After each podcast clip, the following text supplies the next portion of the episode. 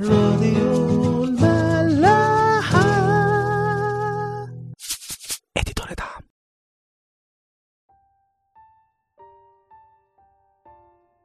أهلا بيكم في عيش وملح. كنا اتكلمنا امبارح عن خيمة الاجتماع وقلنا إن هي مقسومة لنصين القدس وقدس الأقداس. القدس فيه مائدة الوجوه والمنارة الذهب ومسبح البخور وقدس الأقداس فيه تابوت العهد. وقلنا إن الحجاب كان بيفصل بين الجزئين وما كانش ينفع حد يدخل لقدس الأقداس إلا رئيس الكهنة مرة واحدة في السنة. وده لأن كان في حاجز بين الناس وربنا وهو الخطية. عشان كده لما المسيح اتصلب وأبطل الخطية انشق حجاب الهيكل. الإصحاحات من 27 ل 31 من سفر خروج بيكملوا كلام عن خيمة الاجتماع وعن كل حاجة فيها وعن الكهنة وتقديسهم ولبسهم. إصحاح 27 بيتكلم عن مسبح المحرقة.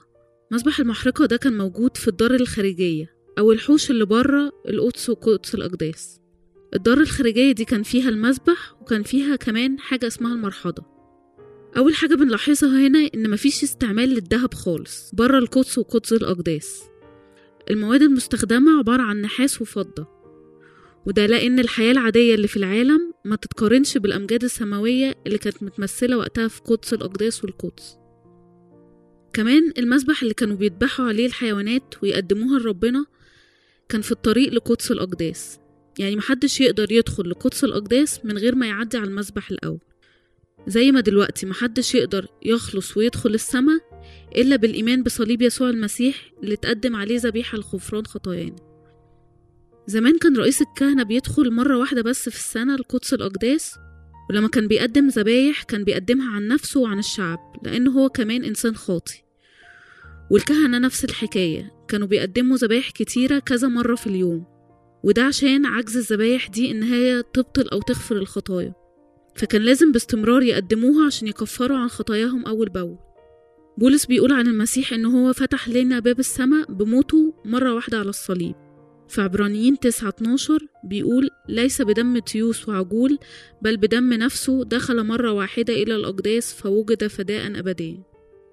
في بطرس الأولى 2 25 بطرس بيقول عن المسيح إن هو كاهن أعظم وأسقف نفوسنا لأن المسيح فعلا في عهد النعمة هو الكاهن بتاعنا.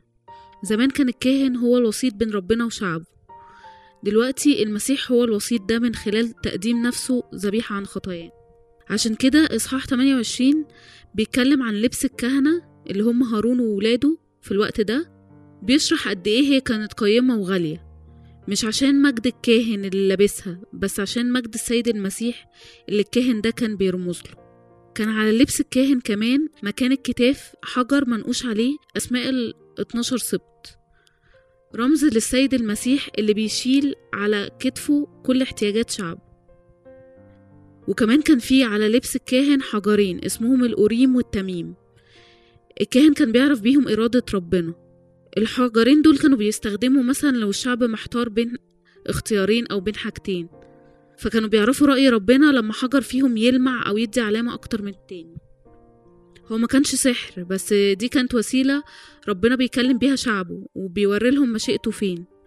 وبيوري الكاهن في نفس الوقت إنه ما يعتمدش على فكره وعلى دراعه البشري لأنه لازم في كل حاجة يستشير ربنا فيها.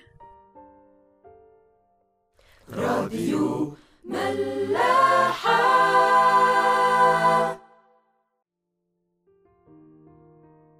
إصحاح 29 بيتكلم عن تقديس الكهنة.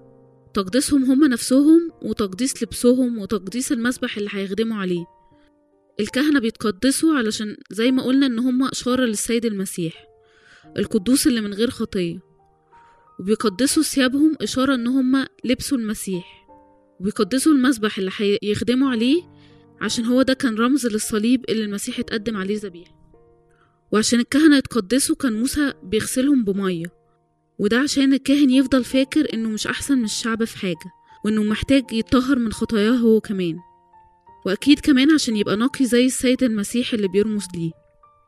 المسحة المقدسة برضو كان هارون وولاده بيدهنوا بيها عشان نفس الحكاية. بعد كده الإصحاح بيتكلم على ثلاث أنواع تقديمات بيقدموها وقت تقديس الكهنة اللي هما ذبيحة الخطية وذبيحة المحرقة وكبش الملء. ربنا قال لموسى يقدم ذبيحة الخطية وقت تقديس الكهنة وقال له يذبحوا طور على المذبح المحرقة وهارون وولاده يحطوا عليه إيديهم. كأن خطايا الشعب كله بتتنقل للذبيحة دي. الذبيحة التانية اللي ربنا طلبها من موسى هي ذبيحة المحرقة. عبارة عن جدي أو معزة بتتقدم مش عشان تكفير على الخطايا بس عشان رضا ومسرة ربنا. ودي إشارة لطاعتنا وخضوعنا لربنا. آخر ذبيحة كانت عبارة برضو عن جدي أو معزة عشان دمه يترش على هارون وولاده ولبسهم وعشان موسى يدهن بيه ودانهم وإيديهم ورجليهم عشان يكرسوا لربنا وكل أعمالهم تبقى مقدس وفي الآخر ربنا بيخلي هارون وولاده ياكلوا على باب خيمة الاجتماع. عشان كل تصرفاتهم بعد تقديسهم كهنة لازم تبقى في حضرة ربنا. الإصحاح 30 بيتكلم عن مسبح البخور وفضة الكفارة والمرحضة ودهن المسحة والبخور المقدس. هنشوف باختصار كل حاجة من دول بترمز ليه. مسبح البخور ده زي ما قلنا كان موجود في القدس بين مائدة خبز الوجوه ومنارة الذهب. والبخور اللي كان بيتحط عليه كان من نوع معين مش بيستخدم بره خيمة الاجتماع. البخور ده بيرمز لحياتنا اللي مفروض نقدمها كلها ذبيحة ورائحة سرور لربنا. في كورنثوس التانية اتنين بولس بيقول نحن رائحة المسيح الزكية وفضة الكفارة دي كانت عبارة عن نص شاكل تقدمة لازم كل الشعب يقدمها مساهمة في بنى بيت ربنا. التقدمة دي كانت حاجة صغيرة أو رمزية جدا.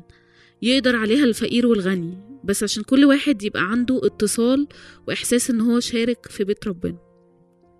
المرحضة كانت عبارة عن صحن نحاس كبير موجود في الدار الخارجية. الكهنة كانوا بيغسلوا فيها إيديهم ورجليهم قبل ما يدخلوا للقدس. زي المعمودية كده اللي بتطهرنا قبل ما نبقى مستحقين ندخل ونشترك مع ربنا في ملكوت السماء. دهن المسحة اللي بيتكلم عليه في آخر الإصحاح كان بيشير لحاجتين المسحة اللي كان بيتمسح بيها أنبياء ربنا واللي مدعوين لأعمال قيادية في الشعب زي شاول وداوود وزي الكهنة هنا في الإصحاح. وبيشير كمان لمسحة الميرون اللي كنا بندهن بيها بعد العماد عشان تقدس كل أفكارنا وأفعالنا وتخلينا مقدسين ومخصصين لربنا يسوع المسيح. إصحاح 31 ده آخر إصحاح وموسى على الجبل. ربنا فيه بيقول لموسى مين بالأسامي اللي هيشتغل في بنا خيمة الاجتماع. وكل واحد هيعمل إيه بالظبط. بيفكروا تاني ان هما يقدسوا يوم السبت ويرتاحوا فيه لاننا مهما اشتغلنا أو تعبنا مش هنلاقي الراحة إلا في شخص يسوع المسيح. وفي الآخر ربنا بيسلم لموسى لو حي الشهادة المكتوبين بأصبع الله. وبينزل موسى بعد أربعين يوم من الجبل عشان يبلغ شعب إسرائيل بكل كلامه مع ربنا. نتقابل بكرة.